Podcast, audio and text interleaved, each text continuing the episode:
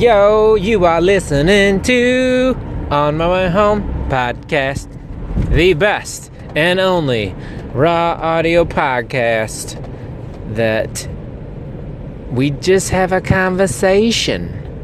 Give you my take on things. How's your day? How's my day? I'm driving home. How about you? That's what we do on this podcast. It's a nice, easy 10 to 12 minute listen where I yawn, talk about trending topics. What did we do? What are you doing? Engaging in the Anchor app with call ins, engaging in Twitter questions, Instagram questions. It's all done in a matter of 10 mother loving minutes. So I'm driving.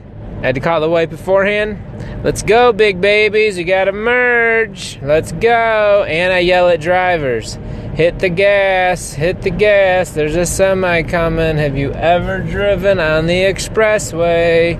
Oh my lord, these people are special. And it's a dumb dude. Fuck you. Alright, back to the show. Instagram, Do Work Skizzo. Twitter, M Skizzo. Hit it up. eBay, do work skizzo D O W R K S K I Z Z O. I'm actually not on my way home. I'm on my way to Costco, my favorite store in the world, to get some groceries. and then hopefully some din din. Eat some din din up in this mug mug. So yeah, so it's Friday, 5:30, and it is 40 degrees, Toledo, Ohio. Cold as shit in the spring. Suck it. I think Michigan got a couple inches of snow. That's crazy talk. That's crazy, crazy. That's great, crazy. I did not look at anything trending when I left. I had a couple ideas I'll talk about because it'll be a shorter one. Since uh, Costco's about halfway to my house. um, well, last night I got home at a decent time, hung out with the kiddos, ate some dinner. My little baby girl's a year old now, and uh, she just goes da da da da and crawls over and wants me to pick her up. So that's fun. Even though she doesn't look at me, I think she just uses me to look around. So I'm 6'3", 6'4", and she's two inch, whatever, fucking 24 inches. So he's using me. Doesn't even like look at me. Doesn't even hug me. Just looks around. So I don't even think she actually wants to see me. I think she's excited to see me because she's like, oh, there's that big ass ladder. I'm gonna pick me up and I'm gonna look around, see what the hell's going on. Where's my mama? That's pretty much what happens every time. It's still fun though. I'll take it. I'll take it. People that don't connect with their kids, you just gotta love them. You gotta hug them and beat them. That's all you gotta do. Beat hugs. So, yeah, I'm real curious. I did read a little bit of the news earlier today about uh, freaking Conor. We're just me talking UFC for the next like five minutes, then I'll be at my location. Freaking Conor McGregor. So one, and I don't remember the other guys' names, but oh, oh. Freaking Nemeg- Nemegov, Nemegov, Nedemegov, Medov. I don't know why I can't say his name because it's fucking Russian. Him and Tony Ferguson, I guess, uh, Nemegov's encountered one of uh, Conor's best friends in the lobby, and he was supposed to be fighting and was talking some shit. I guess that's according to whatever I read, like MMA Today or something. So Conor got a bunch of his thugs from Ireland and they flew here straight WWF style in the back and threw a fucking uh, dolly through the bus that had three fighters in it. Hit one dude in his face, laceration, glass in another dude's eye, and something else. Three dudes pulled from the fight, and there was a warrant out for his arrest. I think they turned.